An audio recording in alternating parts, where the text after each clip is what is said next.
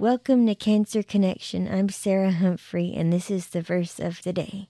Today's verse is 1 Peter chapter 5, verses 8 and 9. Be self controlled and alert. Your enemy, the devil, prowls around like a roaring lion, looking for someone to devour. Resist him, standing firm in the faith, because you know that your brothers throughout the world are undergoing the same kind of sufferings. These verses remind me to always be on alert because, as the scripture says, the devil is always looking for ways to trip you up and to make things difficult.